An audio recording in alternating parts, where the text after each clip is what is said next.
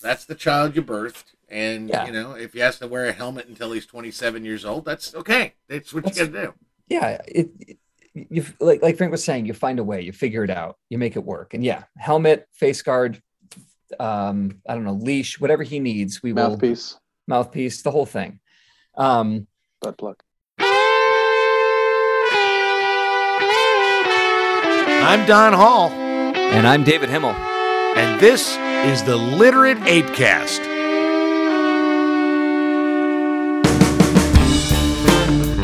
Don and David get a little saucy, so be forewarned, your sensitivity is not their problem. The Literate Apecast is for people who can handle both their liquor and their gag reflex.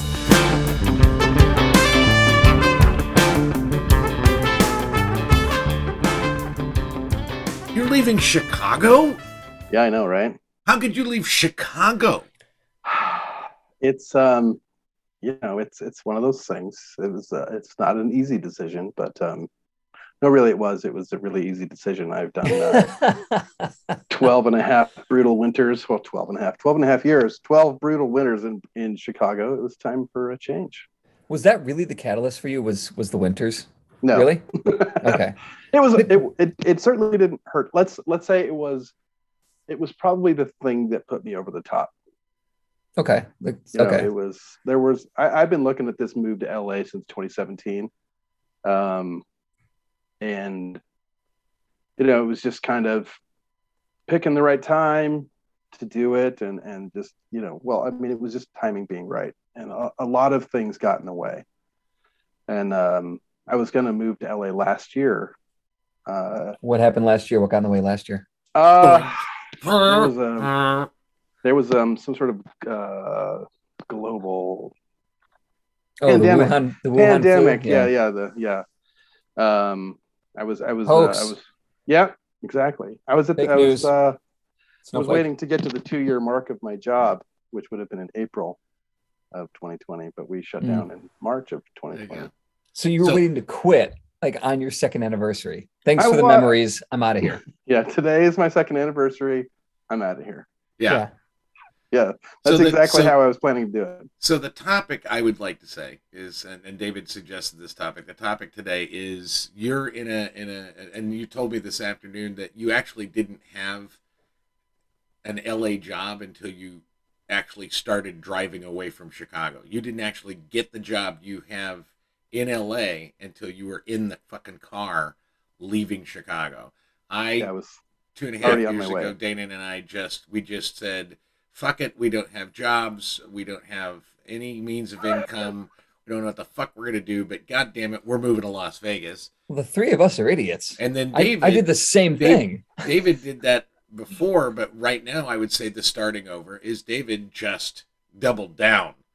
I mean, not only does he have a wife, not only does he have a fucking kid, but he just bought a five hundred thousand dollar house in Old Irving Park, which is Wow. another sort of like, all right, I'm throwing the fuck all in in this whack ass decision. So David's starting over is now he has a home, and there's no leaving. There's no leaving That's Chicago. He is I've- settled in, and i've been there and you are going to LA and I live uh, in the fucking desert and so let's talk about what it takes to actually you know cuz we're I mean how old are you Frank i'm 48 so you're 48 and you're David 42 42. 42, Yep, 42. and I'm 55 so it's kind of like here's an older millennial here's an older millennial and here is uh, an early Gen X what do When you, were you Frank, born, hold Frank? on when were you born 73 i'm no millennial how dare Oh, you okay. So you're not you're, all right. So then it is. Here is an edge case millennial, uh, a a No. younger Gen X, and a full on like I- I'm I'm right on the cusp. I, I was like just as the boomers ended, I was born. So I'm Gen X, but like original model Gen X. No, you're we have millennial. talked about this. I am in You're the back millennial. end of. Gen- No, I'm not. you were born in We talked 1980. About this, You were born I was in not. 1980. When were I was born? not. When were you born? 79 right 1979. You're the same age as my wife. So you 79. Then you're definitely a millennial. That no, You act Gen like X. one. You act like one, and I take offense to that. I know you do. That's why I say I thought it. this was a safe place. I am extremely offended and triggered right now, and I'm not okay Oh. with this. I am not a millennial. I'm living my truth as a Gen Xer. Okay. And if you have a problem with that, if you have a problem with my truth, then you can go F yourself. You know what? Why don't you go to the mall? How was that? and That was a tell good, that uh, story. No, that was good. That right? was really good. Yeah. But anyway, Yeah. we have we have we're not generational, but we're in a similar generation, but three different ages. We could be like what three does brothers. it take to fucking throw it all in and say, all right, I'm making this decision. I'm starting from scratch, where I'm making a major life decision that is going to change everything. What do you got to do? What what what's the mindset? What do you do? What what? Okay, I'll take it. Um, yeah, you take it. You take it, it's- millennial. it- it's pussy. He identifies as a millennial. I He mean, as a. Gen Xer. Well, yeah, well, I identify as a fucking houseplant. So fucking what? Okay. It's it's pussy. When I left Las Vegas, the catalyst for me leaving Las Vegas, because I'd always wanted to come back to Chicago, the big city, and really make it the big city and be the next Mike Royko and all this other stuff. Your family never- was in Chicago too. and I yeah, I had family in Chicago. Yeah, and that I so it's not like to. you really were just jumping off a cliff. It's not yeah, it wasn't like let's go. You're yeah, the outlier in that Frank and I have leapt off cliffs without you have. knowing that there was going to be any Yeah. kind of safe landing, and, and you had a, a, a mag, uh, you know, a furrier and diamond magnate to land on.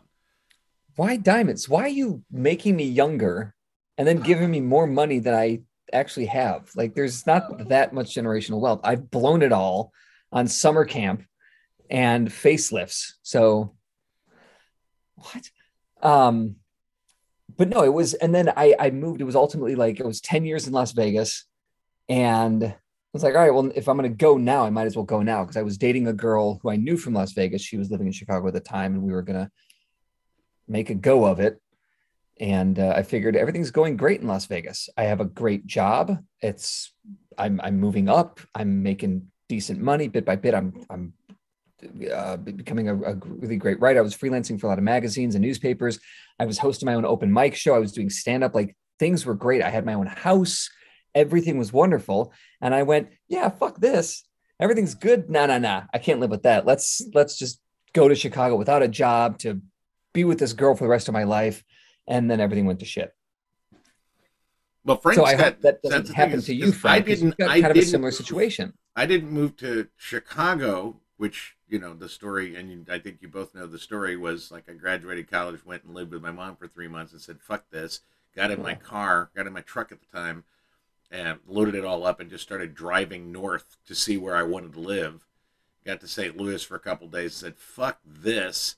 Got to Chicago, and went, "Oh, I like this," and then lived in my truck for four months until I had enough money from teaching that I could actually get an apartment and uh, so, I mean, I had nothing. And then I married Dana. I mean, you know, thirty years in Chicago with Yeah, I was gonna say it wasn't and then it was yeah, with two wives, Alice Kim, and all the nonsense and all the shit, and then Dana, and then we just decided, all right, we're gonna go to Vegas, and it was another one of those. I mean, effectively, we could have lived in our car. You know, we we had better planning than that, but not a whole lot better planning. And Frank, you may be going for pussy. Well, I mean, there is that aspect of it, but it was uh, this decision was made before that um, that was an option, or before that was on the table. So um, You heard about this, David, right? the the girl. Frank's got a girl in L.A. waiting. Oh, I know about the girl. I've I've talked to the girl. Oh, see, Nice I girl. see. I just found out about her today. So, Yeah. but uh, let me. I'm gonna. Sh- I want to share this. I told Frank this story at lunch today, where you being 42, you being 48, me being 55, I did feel like I was like 75, like I was losing my mind, like I'd gone to dementia. Because Frank actually visited me Monday. yes, Um, even though he just got to Vegas today, um, he he visited me Monday. Now here's the thing. What? So Monday, I know from going back and forth with Frank, he's coming through Vegas, all this kind of stuff, and he says I'm going to be there Monday or Tuesday, and so I actually didn't have Frank's number in my phone. We communicate through Messenger and you know that kind of stuff. So I was like, all right. So Monday morning, I get a text from a seven seven three number, Chicago number Yeah. and it's like, "Hey, dude, I'm you know I'm in Vegas, um, and got to check into the Paris this afternoon. I can't check in, so I'm at the convention at the Las Vegas Convention Center. Um, you want to meet and have coffee, and I assume it's Frank. I mean, I don't know why he's moving to LA, so maybe he got a job where you'd go to a convention. How the fuck do I know?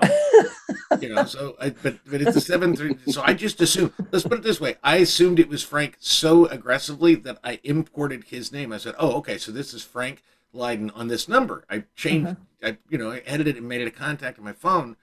So I I you know I do my thing. I take a shower. I get dressed. I, I head over to the Las Vegas Convention Center, and I I walk out and I text Frank, and I say, "Hey, dude." Um, I'm out in the courtyard. I'm smoking a pipe. I'm, I'm not wearing khakis. Ha ha ha. He says, I'm on my way. I'll meet. And so I'm standing there. And now I've seen Frank on Facebook, but I haven't seen Frank in person in two and a half years. In fact, the night that you two took That's drunken right, yeah. asshole um, and put me to bed, and I don't remember it at all, but there are pictures. And There's many. so this There is the last pictures. time I've seen Frank. So I and all of a sudden here comes Frank, and now he's bald on top, but he's wearing a mask, so I can't quite see his face. But he's fucking fatter than shit. I mean, he's like sixty pounds, like sixty fucking pounds heavier than I remember Frank being. And I went, Jesus Christ, did he just gain like sixty pounds in two years? Pandemic weight, man. I it mean, was a I- I- rough I- pandemic. you know, but I'm like, okay. And then he comes up and I go, hey, and we hug and we're talking. And it's like, yeah, it's been a long time. Oh my God. And so I look at him as we're walking to go get coffee. I said, so why are you moving to LA? He says, I'm not moving to LA. I live in Texas with my family. And I suddenly hits me, this isn't Frank. Oh my god. And then it hits me, I don't have a foggy fucking idea who this person is. I do not know who he obviously knows me, but I have no fucking idea who this guy is. Are you kidding me? And no, and I and I started going, and I did. I, I there was a moment where I'm like, am I dizzy? Am I smelling? You know, like what do you Toast smell? and yeah. yeah. that kind of shit. Am I losing my fucking mind? Because this guy obviously knows me. It's obviously not Frank, but I don't know who the fuck the guy is. So we're walking to the Starbucks, and and I don't want to go. I don't want to be a dick. I don't want to go, dude. Who the fuck are you? I don't want to be that guy. You know, and it's like so. I'm trying to figure it out because it's he obviously knows me. Asked me about my tattoos. We start talking about the convention, why he's at the mining convention. So he's explaining this, and while he's explaining this, I'm really not listening because all I'm doing is trying to figure out who the fuck he is. And then I look at his name tag and I see his name, and I still don't know who the fuck he is. And I'm like, what the fuck is going on? So we're ordering coffee and we're laughing and we're talking like we're catching up. And I, and then it hits me. I remember his name and I go, oh, this is a guy that in 1995 was one of my ComedySportz students. He took improv classes from me 25 fucking years ago, My 30 God. years ago. And I'm like, oh, this is who this guy is. And then when we finally sit down and takes his mask off to drink his coffee, I, I was like, oh, there he is. Okay, now, okay, okay, now I know who I am. But there for like 10 minutes, I, I, I fully thought I'd lost my fucking mind. It was the weirdest thing I'd ever, I was like, I don't even know how to react to this. Was the I, last time you saw this person 30 years ago? How did he have your number? I didn't even ask. I think that's a pretty important question. You know, my number's on my fucking website. It's on Literate Apes website. It's on my Yeah, Facebook. It's like if you if you're looking for my fucking no phone number, I put it's on LinkedIn. I mean, if you know Yeah. me or know of me, it's pretty easy to find my fucking number. But I was just like, this is this is crazy, and so yeah. And he was So it was a good conversation. The coffee was good, and the conversation was good. It's nice to catch up with the guy. And uh, unless he unless he listens to the Apecast, he's not going to know I didn't know who the fuck he was. Sure, he does. One of the millions. Yeah. So, uh, yeah. So the point of that story, though, is that it wasn't Frank, It wasn't Frank.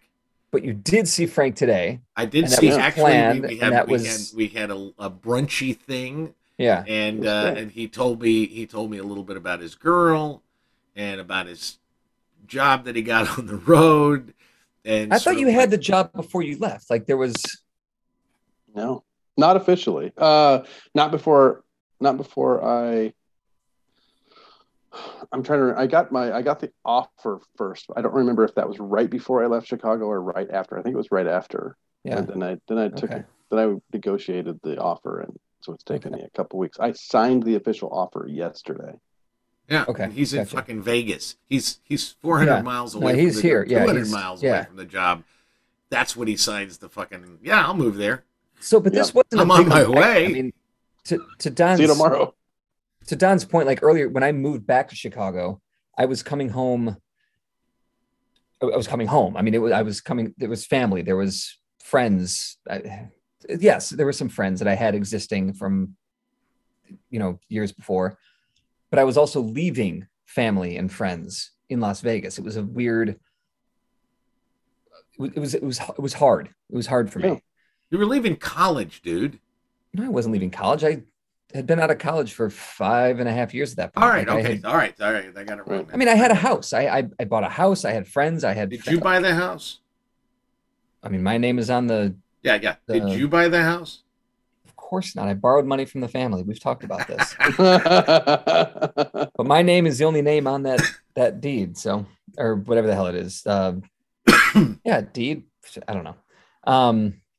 Anyway, so like, is it was it hard for you to leave Chicago and go into the abyss of the unknown, the fray of the unknown that is yeah, LA? you're in the midst of the trip right now. So, I mean, yeah, was it was it difficult? Because basically, you pack all your shit up, you say goodbye to your friends in Montrose Beach, and you fucking hop. You just get in a, a car and you just drive. So, what are what are your feelings? What are, what does it feel bittersweet? Are you thinking you're going to regret the decision? Are you really really anticipating how awesome it's going to be in Los Angeles? What what's what's the feeling?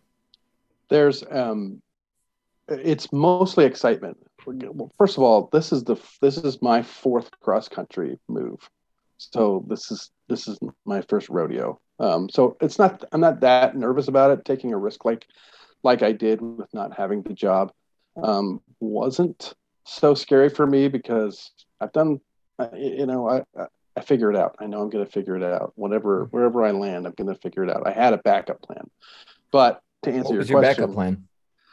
The backup plan was if I needed to stop in Denver, which is where I'm from, Mm. um, for for a month or two, And lay up- yeah, kind of okay. until until I did find a job or or just to earn some money, or to figure out what my you know what my hustle would be once I got to LA. I, I, would you know I'd figure that out. Um, Mhm. I I had to leave Chicago because my lease was up. They wouldn't let me extend. they wouldn't let me extend. I had to sign for What a year. what a crock of shit. It's Well, the lease is up. I guess I have to leave town. Yeah. Oh well, you know. Never gonna get another Well, one of these again. I wasn't. What do you moving to- mean? What do you mean? I have to pay my bill at this diner? Well, I guess I have Yes. to leave Chicago I'm now. out. I'm I've out. Can't- eaten my and I sh- burger and I have paid the check time Sure. ago. sure can't I- stay in the state either. I better, No. or even this side of the Mississippi. I I gotta go. Yeah. Le- leaving Chicago was a foregone conclusion. So I, what I mean is that I wasn't going to renew my lease for another year. Just you know, and, and go. I didn't want to do another winter in Chicago. I didn't want to stay at my job. I wanted to move. So, had I had the option to extend my lease a month or two, I might have done that to make sure that I was like, okay, I got the job now. But I didn't have that option, so I was like, fuck it, I'm leaving. Yeah. And if I don't get the job, I'll figure something else out. I was pretty confident I would get the job, but um, you know, there are no guarantees in life, as as you know. That is true. Uh, but I'm really excited about going. It was hard to leave, you know. Um, it was it was hard in that there are people in Chicago that I'm going to miss. You know, Like like Lauren Huffman. Yeah, yeah. I've, she and I, she and I really, uh, we really hit it off. Um, God. Oh God. Oh, I'm cringing so so deep inside. Oh, that was a good one. I had to get that in there somewhere. I had to get it in there somewhere, man. I had forgotten all about that moment. me too.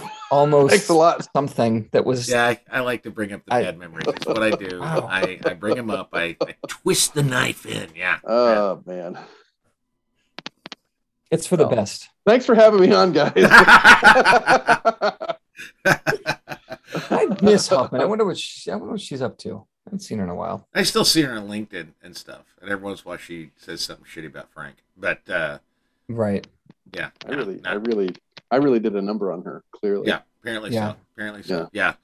But uh, so all right, so David, in terms of like, all right, I'm leaping into something, um, I I really don't know it because that's really what we're talking about. Is like, and I like Frank's sort of uh, sort of it's devil may care, as a it's like you know I'll figure it out. I've, it's, I've done this before. I've moved cross country.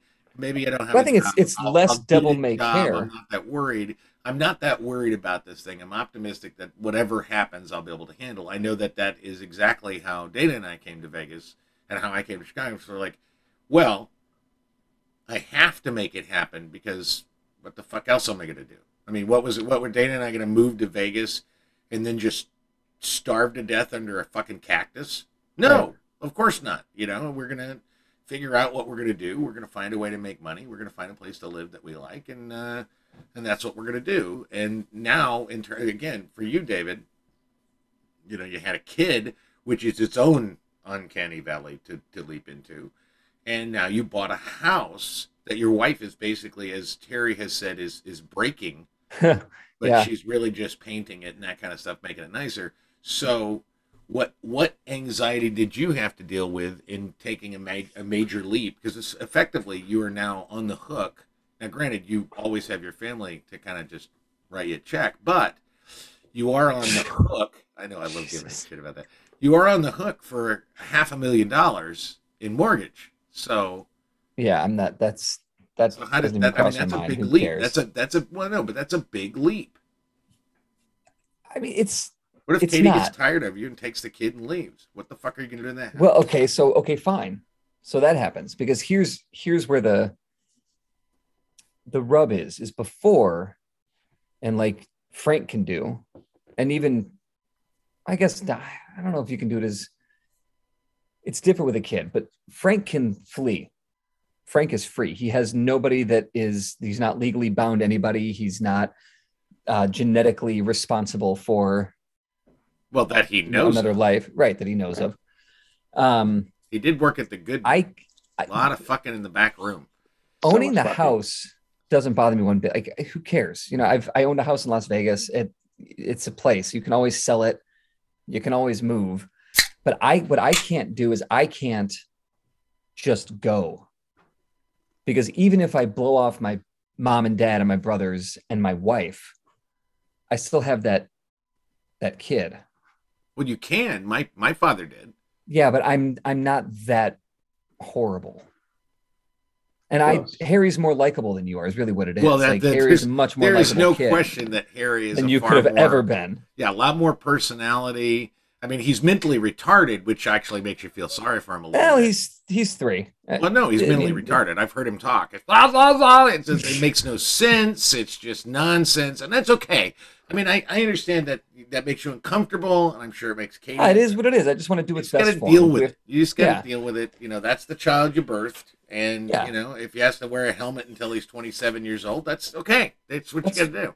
Yeah, it, it you like like Frank was saying, you find a way, you figure it out, you make it work. And yeah, helmet, face guard, um, I don't know, leash, whatever he needs, we will Mouthpiece, mouthpiece, the whole thing.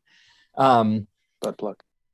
Yeah, but buying the house, I mean, my my moment of of panic and like, oh shit, this is a big leap I'm taking, came when in 2013, when Katie and I had been dating like six, seven months, and she suggested we move in together. That's where my panic came because I knew that if I said yes, that was going to mean marriage and eventually a house and kids and all that other shit.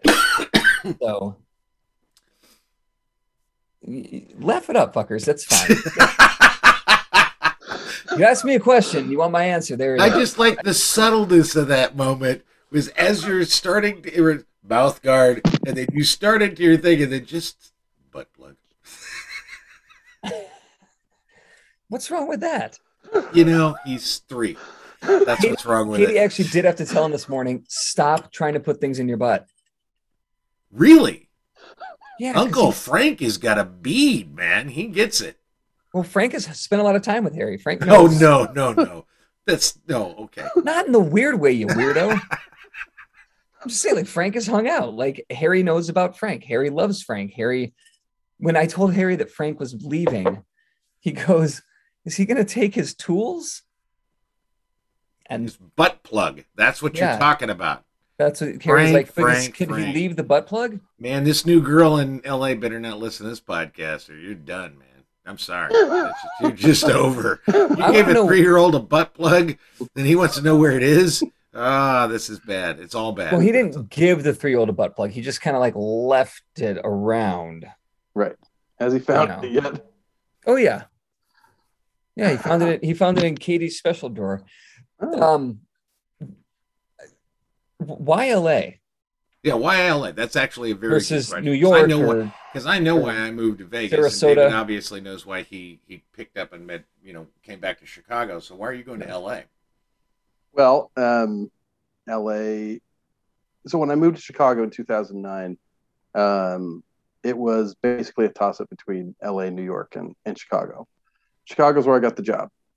Um, and Chicago was kind of number one on my list because at the time I was big into improv and like Chicago was Mecca, and that's where I wanted to go and train and and perform and get really good at improv. Um, so, but mostly it was because that's where I got the job. Um, LA has a lot of reasons with for LA. Um, I have a lot of friends in LA. Uh, some people from Chicago. Uh, the my my my friend circle in in Chicago had had diminished quite a bit. Um, Why do you suppose? I can tell need- you, Yeah, I'm. Yeah, why Tell do you me. suppose? tell tell us. it's your personality. Oh, It's really simple. You're Okay. unlikable. mhm. Very few redeeming qualities. You leave your butt plugs all over the house. See, actually, David, you're talking about me. That's why I left. Frank's a very likable guy. Right. Sorry. Yep. I- yeah, yeah. no, I left because all you- everybody hated my guts because I'm a piece of shit and I'm an asshole. He's All you- actually a all you really Gen nice, X- cuddly guy. All you Gen X white men look the same to me. Yeah, so it's I, true, I get true. you It's- confused. it's the Apparently, they do to me is the hairline, as yeah. well because I just see Frank everywhere. So yeah, Yeah, right. Any bald guy just with a mask could be Any me. ball get well, that's got it to could be, be, yeah, especially if they come up and hug me and they have a Chicago phone number. So yeah, I mean that, That makes is- sense. That is funny. That is confusing. Yeah. So yeah, so why LA? Um, Oh no, why? No, we already got that. Why? Why do you think your friend base had shrunk down? You, you. That's an interesting. That's an interesting comment. um, people, a lot of the people, a lot of people moved away. Uh, you know, I mean, most of my friends in Chicago were in the comedy scene, were actors, and many moved on to LA or New York to pursue uh, Rejection. their yeah pursue rejection Their, professionally. their career as a barista. Right. Yeah. Um, and All three actors and theater guys here that also haven't right, quite quite made the cut. See, that's the thing I never wanted to make. Yeah. You and I've had that conversation. The cut Yeah. was never my thing. I just wanted. Well, I just- I wanted that's Kelly Leonard- did I wanted Kelly shows. Leonard to know my name, and I don't know that Kelly Leonard knows my name. So Kelly Leonard knows my name. yeah, I quit on him. yeah.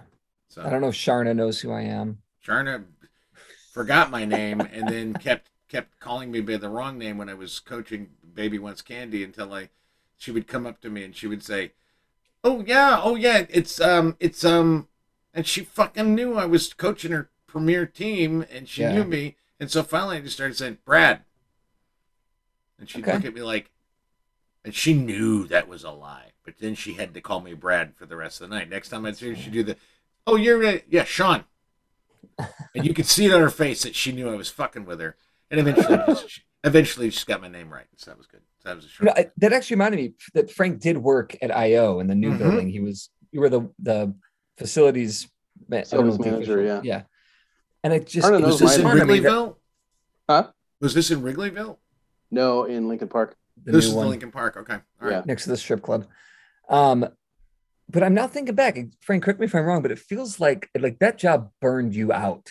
I think for a, a few different reasons, and I just remember you being exhausted with the job, and just at the end of it, just just kind of ex- exhausted across the board. Yeah, was that was probably around 2017 when the move kicked in, it was. right? Yeah, that was a big part of it. So, well, two things, two things were kind of the catalyst. Um, in 2015, I was going to go to school in Italy, and that do was what? To the the uh, industrial design. There's an industrial design program at the Oh, school cool. in, right. in Florence that I wanted to do, and I was very serious about it. I was accepted to the school. Um, I'd put down money to, to hold my place, and then uh, I found out after the entire process was that had I'd gone through the entire process to get into the schools. I I couldn't use uh, school loans in the U.S. for this Italian school, which I hadn't learned before. Uh, you know, I looking back on it now, I feel like I probably should have known that pretty quickly. But It kind of makes I- me more concerned about your uh, Los Angeles trip. yeah. Because if you make that kind of mistake going to Italy, what what did you miss on this trip? I guess we're gonna find out. Yes, we are. Um, I have a lot more stability, at least here. I I'm have only a job four hours for me. away, and I have a Prius, and we're fine. So if you if you get caught in there and you need a ride, um, I, I'm you know I'll you're let not you going to stay at my house, but you can stay in my car. Okay, yeah, yeah. good you to know. Yeah. Um, so after the Italy trip fell through, uh, I was kind of like, I did. I still didn't want to give up on the idea of going to school. Um, I wanted still. I was ready to get out of Chicago then.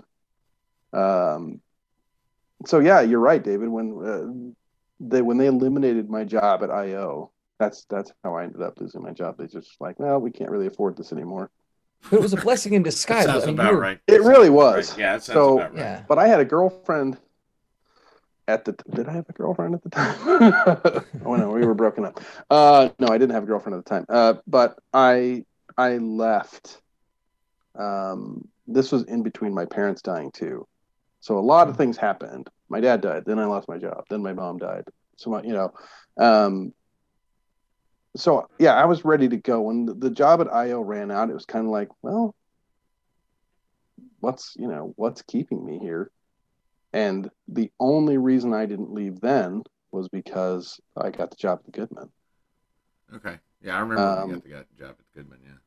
so it was a few months you know i was unemployed and but then you know i was in denver for a couple months and it was um it was i had to come back because i you know yeah. I think the, the, the catalyst that seems to be the uh that i seem to operate around is that i still had a lease Yeah, you're I had really you're really My God, on man. i had to finish out Yeah, yeah. I mean, you're really focused on the lease thing. Um, it makes me happy that you rented the room you're in right now just for one night. Because if you were if you accidentally rented it for like five nights, you're just not gonna fucking leave i can't Vegas Guess I'm, guess I'm a local. Yeah. Guess I'm stuck here. Gotta You know get a driver's says? license. What the fuck? It's like what the hell, man. This says so much about you as a person. This shows how loyal you are and how committed you are to your word. You know, you signed a le- that is your signature. That means something. yeah mostly i just don't want to pay any penalties but that's oh, so you're just cheap. I got okay. Yeah. oh no i'm just broke most of the Just time broke. Yeah. yeah. So all right. So because we're running we're running close to an hour, I just want to Okay. ask both of you. So aside from almost blind optimism, which I think is a requirement for making some sort of a, like a giant, like in the middle of your, it, it is arguable to say that we were all post middle age Yeah. at this point. Um, See, he looks. He, he. I'm not a millennial, but I'm not past middle age. If you, you got to make a choice, fucker. You are either past middle age or you're a millennial. Make your choice, right now. I I'm gonna live a very long time. My middle age will come in my mid fifties. So you're a millennial. Done. Okay, choice has been made, Cool. and now we're gonna live with it. Episode 199. It has been codified. Mm. I love it. All right. No, but so beyond blind optimism and sort of uh, uh, like as David said, you, you there's you know you've kind of worked it out so there are fewer ties. What does it take? Because one and and the reason I ask this question is like right now we're in this place. We've talked. David and I have talked about the Great Resignation like because of the pandemic people have actually had to look at their lives you know, you're sitting at home and go what am i fucking doing with my eight hours a day and is this worth the money they're giving me and is this the life i want to live and so there is really like the first time uh, like in the country where workers have been saying you know what I don't want that job. I'm leaving to go find my passion or whatever it happens to be. What does it take to get to that point where you're just ready to just jump jump right off the fucking cliff and just uh, and just make that choice and see what happens, I, I especially think, in your 40s and 50s. I think the main thing to me, I think the number one thing is a belief in yourself. I couldn't do this if I didn't believe in myself. I know, Yeah. I'll, you know, I know I'll figure it out. I know I'll make it work one way or another. I'm a capable person. I have a lot of different skills that I can use use to my advantage to use to support myself. What are you feeling right now as you're 400 miles away from? 200 from the beginning. Just like 250 miles, yeah, 250 less, 200 yeah. 230 miles i think yeah, is something like that, yeah. All right, so Yeah. 230 miles away from the new beginning. What are you feeling? I mean, this is this is the final leg. This is the last stretch. um i'm excited i almost if if it hadn't been for the fact that you know there were people here that i wanted to see i would have gone straight to la today Okay. um Do you have a lease? not yet But he will. He will have a lease. How? What do you? What do you? Why would you? i rented this room for the day though so So Check out- yeah, check so out his tomorrow little- morning. check out is at 11 check out His is Okay. 11 lease is up tomorrow. tomorrow at 11 o'clock, so he can move I. So what happens then? I What are you going to rent then? i don't know maybe a five dollar hooker where's Yeah. where do i go that was at the Wild Wild Casino? West. We were talking about the Yeah. Wild Wild West, and I gave him the idea of what a five dollar hooker was, and he was like, "Wow!" He get very excited and really did want to visit the Wild Wild West. And I said, "Hey, you could use a butt plug, but they just fall right out of those loud." i still i still i'm really no curious elasticity there. Yeah, i'm just curious to find out what a grit job is like A grit job? a grit job Yeah, it's uh. Well, yeah, give it a go. You let me know what you Yeah, think. yeah, yeah. gotta knock it out. Gotta Extra knock gritty. it out, man. So, David, what's your answer? What does it take to to, to just jump off the cliff? yeah I, I i think that it's the it's an absurd amount of positivity i mean when i left for when i left las vegas for chicago i my thinking was i've got all this trajectory of you know work's kicking ass I, i'm perfectly i'm comfortable with who i am i'm happy i'm i'm things are happening let's use that momentum you know things are great let's go you know that that was the it was just it was building off that inertia so if i was sitting there going oh god i don't know everything sucks which i had felt like in las vegas before I didn't leave and I wouldn't have left. And yeah, I think that that's that's a great answer. It's just and I was just like I don't have a job, but I will figure it out. And it took me a while to figure it out. The, the economy took a shit. The relationship was fucked up. My it, the family was it, like everything was weird. I didn't like really read the tea leaves or pay attention to the the emotional forecast. You know that I didn't look at the radar to see what was coming. Um, but eventually I figured it out. Now here I am. I've got a, I've got a house. I've got a good job. I've got friends. I've got family. It it all works out, but it has to begin with It's interesting getting up you- off your ass. that that of the three of us, I think we'd all agree I'm probably the biggest optimist, just in general. Yes. Yeah. And you two answered very optimistically, and my answer is what does it take to do that? Is a stunted survival instinct and a thoughtless stupidity. But it still works out. So that's what I think it takes. I think it takes it's like, ah, I don't know what's there, but I don't give a shit enough about myself or anyone who loves me to give a fuck if I fail or not. I'm just gonna fucking go do it. And it's just sort of thoughtless stupidity. But you know, when it works out, it's because What- you didn't care and you're just gonna make it happen anyway. But it's interesting too because that is a good point that we are far less. Frank and I are far less optimistic than you are. Mhm. Um, I don't know if Frank is more optimistic. I think he's I- more we- optimistic than you. Yeah, probably. But he can. Yeah, we. Although we- there there we is an play the argument same that water. perhaps you're the most optimistic of all three of us because you actually procreated. right I didn't mean to do that though. Well, Total it doesn't accident. matter if you meant to. That's that thoughtless stupidity. Yeah. Well, I mean, sure. You put Um, another life in this dwindling cinder of a planet. All right, Debbie Downer.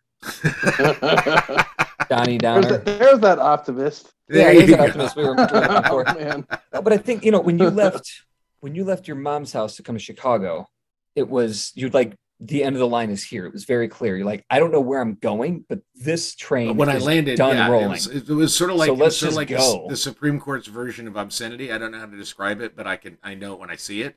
That And was exactly what thing- Chicago was. It was like obscenity, but in a city. And I went, "Yep, I'm here." But then when you left Chicago, it had like the. it I was done with burned. It was kind of Chicago. scorched earth. Well, thing, no, I, it, it, wasn't even scorched earth. It was like I was done with Chicago. I'd done everything I came to Chicago to do. There the wasn't anything So, yeah. else. I mean, the thing is, what I discovered was when it came to like industry, I was doing the same shit with the same people, and it wasn't that that was Yeah. necessarily bad, but there was no new ground mm. for me to cover. Um, I was going to do events, and they were they were probably going to be with people from Goose Island or uh, you know Lagunitas or you know WBEZ or Millennium. You know, it's like, oh, I'm going to do a theater thing. I'm going to do a story thing, and it was really just I'm doing all the same shit I've been doing for most of 30 years with most of the same people. I'm kind Yeah. of bored. I mean, you know, I'm kind of bored. I would like something a little more exciting, a little newer. Um, I was tired of the fucking winners. I mean, you know, and Dana was Yeah. too. Yep. Just like there's Winters no point. There's Yeah. no point. I mean, it's sort of like Chicago is is, you know, a, a Chicagoan is you know the diehard Chicagoan is the guy that says, "Yeah, you can't take this," and then fucking starts banging himself in the face with a hammer just to show you that he can. And it's like, Yeah. what the fucking point is that? Why would I want to do another winter after thirty? And then he uses that bloody hammer as his dibs marker. Yeah, as his dibs marker for his thing. Yeah. No, and and and, you and the thing about Or it his is shattered skull, one or the Chicago was kind of done with me as well. You know, most of the you know the the the. I don't think it was that I had dwindling friends. It's just that I'd burnt plenty of bridges. Um, I'd kind of done. I I kind of was done with a lot of people myself. I was just Yeah. like, yeah, I'm getting more fucking time for this drama. And uh, Dana was kind of like, all right, then let's figure something out. And then it was like, all right, let's go to Vegas. And I have to say, and I think I've told you this story. I think I've both told you both this story. But one of the things that was really interesting, there are two things that I think is interesting about driving into Chicago was because I drove just in, uh, you know, I was going to take a couple of days because you guys saw me that last bug house, and then we drank until really I don't even remember going home. You guys took me home as a drunken fucking sack of suet and threw me on a fucking air mattress, and then took a picture of me. So I didn't know what the fuck happened to. me. I was so plowed. Several And- pictures. And the next You were day, so plowed. It was, I was I was as remarkable. drunk as a lord, man. I Yeah. was too drunk. that was your goal though. You said I, I I said night, I'm gonna get and shit that was the faced. plan. Yeah. Yeah. You were talking. You were talking like Harry by the end of the night. Oh, I'm sure I was. I'm sure I was. And I kept thinking that you were this guy. I kept calling you a different name, Frank, because you were. It was just like I didn't even know who you were. But what I was That's- supposed to, it and I was a lot. Things hungover. never change. Yeah, I was this. seriously fucking hungover, and I still had to get out of Chicago. And I left at three o'clock in the afternoon the next day. How the fuck you did And- that? I do not know how you did And that. what what kills me is I left at three o'clock in the afternoon next day. My plan was to stop a couple places, get hotel rooms, just take my time, and instead, because I'm a stupid, thoughtlessly stupid man with a stunted survival instinct, I decided to drive in one shot from Chicago to Vegas with two one-hour road naps. Just fall asleep on the road for an hour. So I was fucking exhausted. Now there are two things that I thought was interesting about that experience is that number one, once I hit New Mexico, and I'd been on the road what fucking twenty hours at this point. I mean, I was Yeah. loopy. But as I drove into New Mexico, I started getting this real sense of nostalgia. And you know, I lived in Arizona um, when I was a kid, like third grade to sixth grade, because my grandpa, when he finally retired retired from oil rigging um, after World War II, he took my grandma and they moved to fucking Arizona because he wanted to live in the goddamn desert. And he lived in the desert till he died. So we lived here for a little while. And so, uh, and so I, I, but I got this weird feeling about New Mexico. So I called my mom and I went, Mom, I got to ask a weird question. She said, What? I said, How old was grandpa when he retired to the desert? And she said, I think he was 53. Well, I was 50 fucking three. So there was this serendipity with the desert. Hmm. So that was one of them that that was good. And then the second part was as I'm going into Vegas, and now it's like 10:30 at night, pitch black. I've been driving through the fucking mountains, which I'm not used to doing without lights, which I'm really not used to doing. And I'm fucking 36 hours into this trip, and I'm fucking loopy. And as I'm driving down down the mountain into the valley, there's the Vegas skyline, you know that kind of thing, and I see like a half mile in front of me this car or truck, this, and, he, and he's hauling a giant, like 25 foot statue, golden statue of Buddha with like red eyes. And I'm like, what the fuck is that? This giant Buddha? That's crazy. And then I kind of, I kind of justified it. I was like, well, wait a minute. Okay, it's, it is Vegas. So maybe it's like a Cirque du Soleil prop or it's a casino prop because they have big weird shit like that, right? Like But it's, it's going to Tao or something. Yeah, Yeah. it's like this huge fucking Buddha, golden Buddha with the red eyes. And so I, I, I kind of speed up because I want to see exactly how big this fucking golden Buddha is.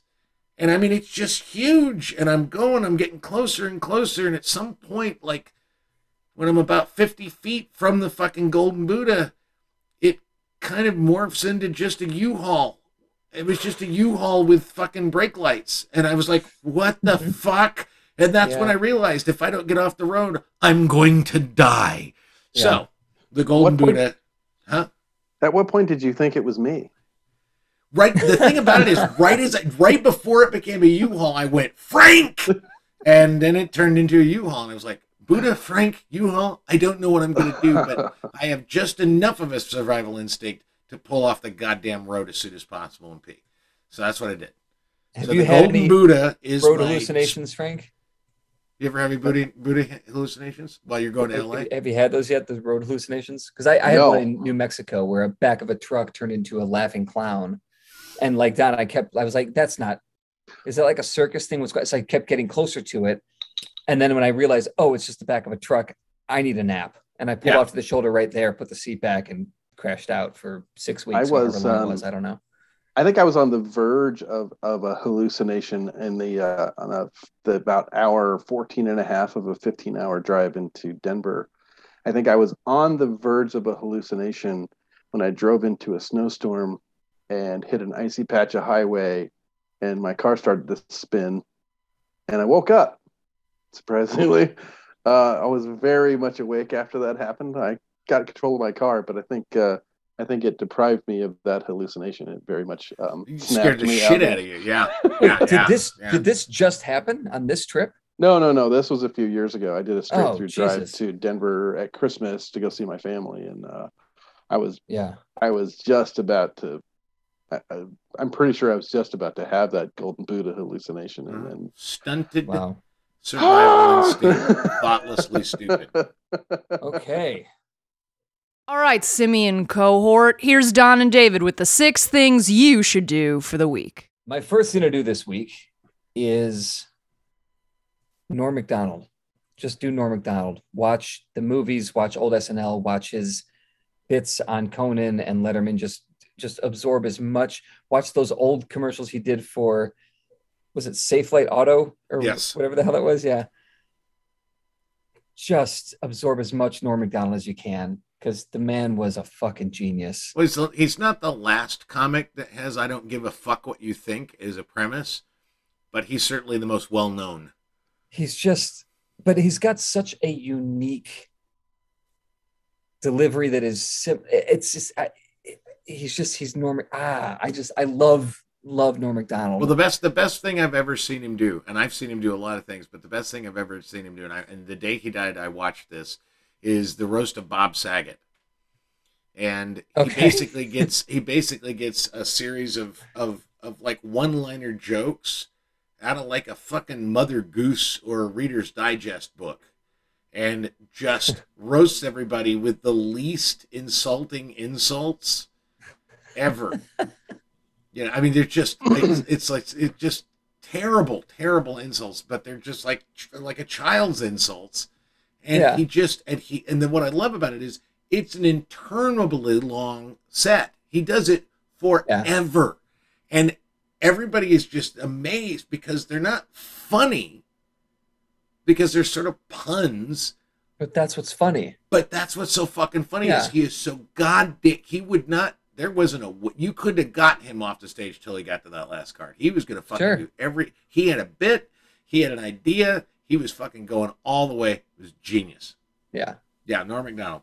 My first thing is I want you to watch on Hulu. All three of my things are from Hulu um, because I just subscribed to Hulu and yeah, that's things. I got it for free and then I realized, wow, Hulu's got a lot of good shit. Yeah. This is a documentary. It is called WeWork or the Making and Breaking of a $47 billion Unicorn. Um, it's a documentary about basically this company run by uh, the best line about this, and it is it's a really good story. Uh, but it's about the WeWork. Uh, I mean, you guys are familiar with this, right? Mhm. Yeah, and, and it was basically the rise. I'd recommended of this, several months ago. or yeah, but but what's yeah. really amazing about it, and that's what is so extraordinary about it, is because it was very cultish. One of the Forbes uh, Forbes writers that they had on the on the you know just as one of like the talking heads as a part of the documentary, it's the perfect line. He says, "When you tell a thirty year old man that he's Jesus Christ, he's probably going to believe you." Yep. And it's like that is the fucking me- that's the that is it. That is that is the absolute message of this documentary. It is fascinating. I still can't decide if this guy that founded WeWork was a criminal or he was an idealist that then got enamored by so much fucking money he couldn't stop. I, think, don't I think really- it's the latter. Yeah. You know, I don't really know, but it is it's a really Yeah. really good documentary and very well well worth your time. Frank, where do you think you would be now if somebody had told you at age 30 that you were Jesus? Do you think you'd still be in a Las Vegas hotel wondering what a grit job is? Uh, I, I think maybe I would probably not. I would probably be in the middle of nowhere uh, with an entire group of my own followers. Certainly on the on the verge of like another Waco or something. Like you'd be you David Koresh that shit. Yeah, Yeah. and Oh, every yeah. single one of them would Okay. have a butt plug in. Yeah. Oh man, it, it Yeah. would be yeah. You would not get caught without your butt plug in. Let's put I it that think- way. That's probably the biggest problem or the biggest variable in the Waco story. The FBI and the the ATF, they weren't looking for guns. They didn't care about the religious aspect. They didn't care about the potential pedophilia or the alleged pedophilia, rather. It was the butt plugs they were after. Mhm. Because you know what FBI stands for? Fun butt inserts.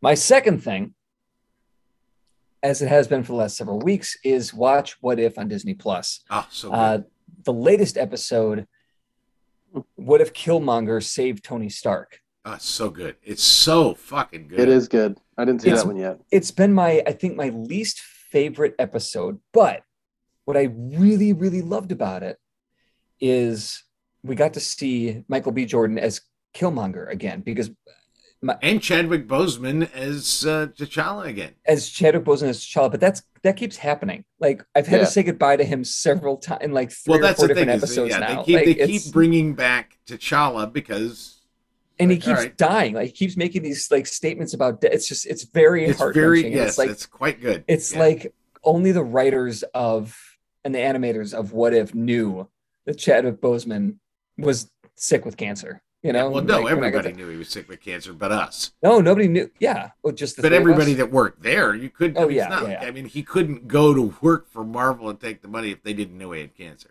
but I think I think Black Panther made a huge mistake, or Marvel, whatever you did, the MCU, whatever, um, made a huge mistake in killing off Eric Killmonger, Michael B. Jordan as Eric Killmonger, because Killmonger is is in the comics is Black Panther's Superman Lex Luthor. It's his, you know, that's the enemy.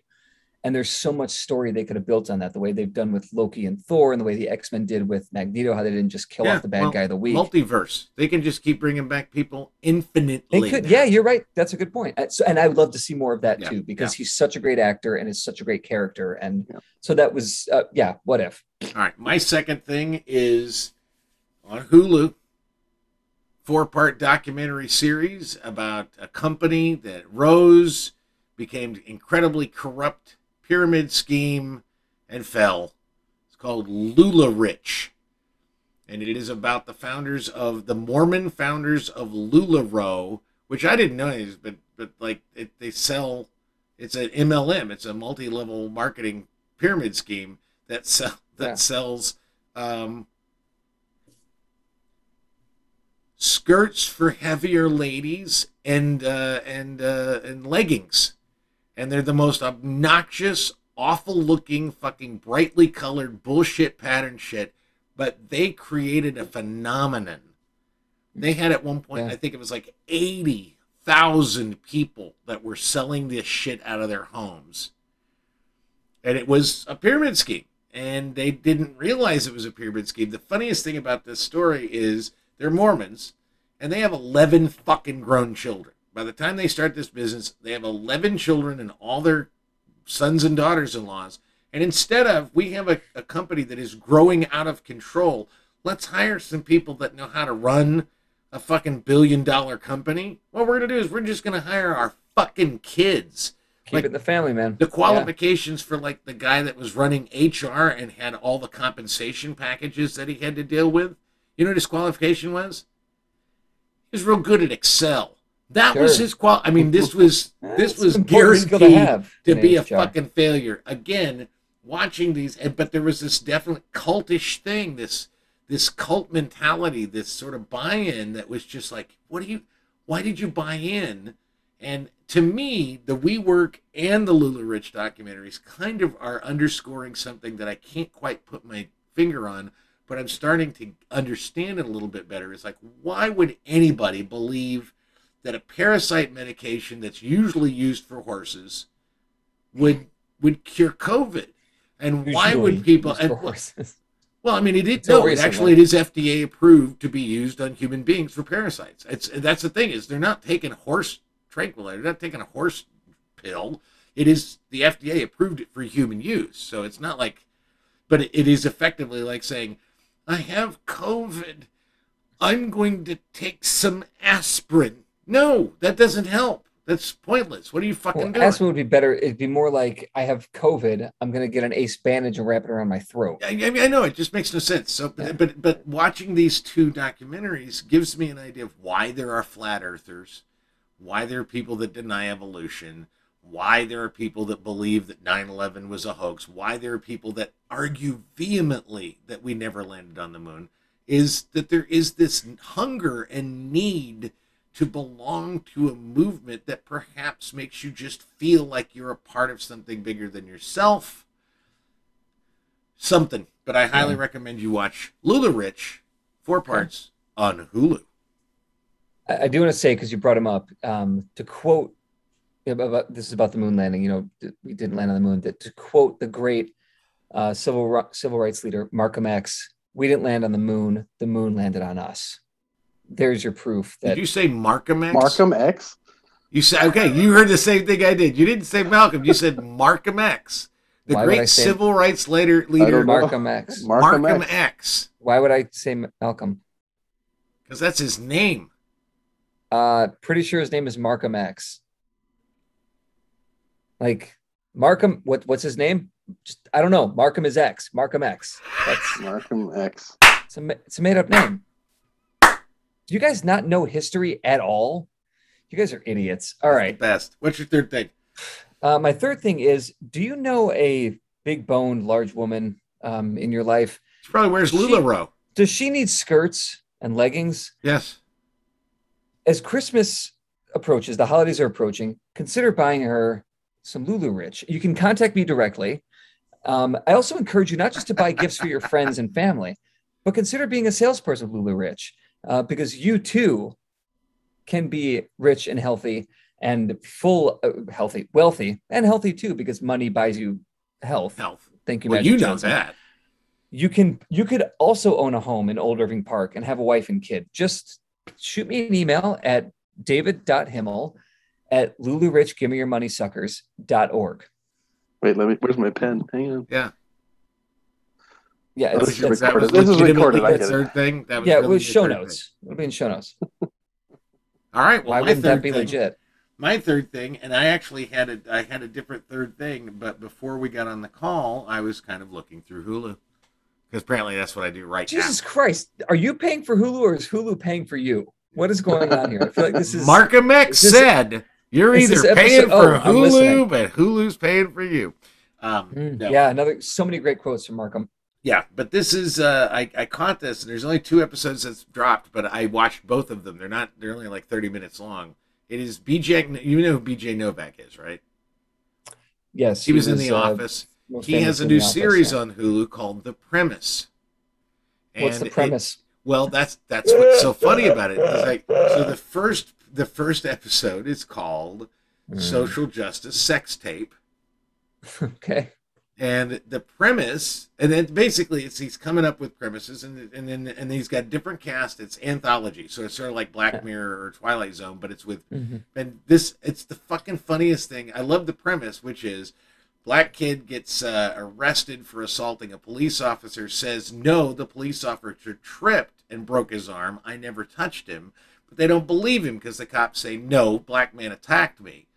Until the civil rights attorneys get a not safe for work sex tape from a wannabe ally, a white guy who was making a sex tape with his girlfriend. And out the window, like he's fucking his girlfriend, out the window, you get to see the officer fall and not be attacked. And they go to court and have to show the video. And instead of them attacking the black man on it, they basically attack the guy, the white guy, and he's trying to be a good ally, but his whole life is being destroyed so that he can save this black man's life. And it- one of my one of my favorite moments is the prosecutor says this can't be a real video because he's a 29 year old man, but look at his testicle sack. That is a much older testicle sack than 29 years old, and one of the balls is much larger than the other one. So they bring his doctor in, and his doctor says, No, those are his testicles. Trust me, you'd never forget testicles like that. I mean, his life, it is the fucking greatest. It's so funny. I thought I was going to shit. And then I immediately like watched the next one. now kind of Yeah, the next one Yeah. is with Jon Bernthal called A Moment of Silence. And it's not fucking funny at all. Mm. It is fucking brutal and horrifying and wonderful. So it's it, I I just based on the two episodes I saw, I can't wait to see the third one, and I recommend you watch the premise on Hulu by BJ Novak. Well, Frank, be sure to do that when you finally get a lease, you irresponsible son of a bitch, I know. and then get your streaming platforms in order. I will. Um, well, thank I'm you, Frank. I'm you excited what- for your adventure, man. I'm Do you not want my three things? Oh, you've got three You- you things. have three said things you didn't. I said I would get to them after you guys did yours. oh, Oh, okay. Yeah, Let's hear it. What, what are your three things? It's the longest fucking episode ever, but I'm all yeah, right. with well, uh, my my three things. You put me. Uh, you reminded me of Hulu. The uh, new season of um, Brooklyn Nine Nine is out now. Uh, I just think that show is great. It's you know it's a little. BJ Novak. It's uh, Andy Samberg and Terry Crews and other people. I can't remember their names, but uh, it's such a good show. Um, I wouldn't say it's uh, groundbreaking or anything, but it's it's just fun to watch. It's funny. Okay. I've never watched it, so I will take you in again. Neither. and yeah, it's good. It's a good show. It's I on got Hulu. You know that. Yeah. Uh, yes, Don. We all know you have Hulu. We all know. This episode is Oh. sponsored by Hulu. listen to the podcast uh 99% invisible i just um i started revisiting it again on this road trip and i just it just reminds me how much i like it it's basically it's basically um talks about the world design but it's kind of centered around the stuff everyday stuff that you don't really see you know the the, Have the, you talked the, to Katie the world about around this? us no I think she would. I, I mean, I, I don't. I, I haven't listened to it. I know nothing about it other than what you just said. But It's a good podcast. this sounds really like good something that she would love. So, why don't you recommend that to her? Okay. Instead I of me, she won't. If I'm like, "Hey, you should check out this podcast," she So will good. not listen to it. But if So Frank good. sends her a text and says, "Hey, Katie, I think you'll like this," she'll be like, "Oh, cool, great. I'll give it a listen." you should listen to this Yeah, um and I will my, listen. Yeah. my my third thing is not uh is not a media based recommendation it's a it's a personal recommendation and that is uh reach out to somebody you maybe haven't talked to in a while somebody that you uh, somebody you consider a good friend, somebody you're close to, but maybe have lost touch with. Uh, that has happened to me now a couple times on this on this journey, and it's been so nice to reconnect um, with some people that I hadn't. One person in particular who uh, that I hadn't really talked to in a while, and he actually helped me get this job. Uh, he's somebody I used to work with at the the company where I'll be working now. It's the company I used to work for, hmm. and I'm going back now. Um, but I stayed at his house for nine days, and it was it was so nice to rekindle that friendship, and um, it meant it, it meant a lot to me. You can listen to the Literate Apecast on Apple Podcasts, Stitcher, or any place you find your podcast Jones. If you enjoy listening to two white guys holding court, review or share the show on your own platforms, or throw us a few bucks on Patreon. For more information about Literate Ape, go to literateape.com and check out the rest of our podcasts, all of our writing, and our events. Music on the Apecast is courtesy of Mike Vinopal and Local Motive. You can find them all over Chicago and online at locomotiveband.com.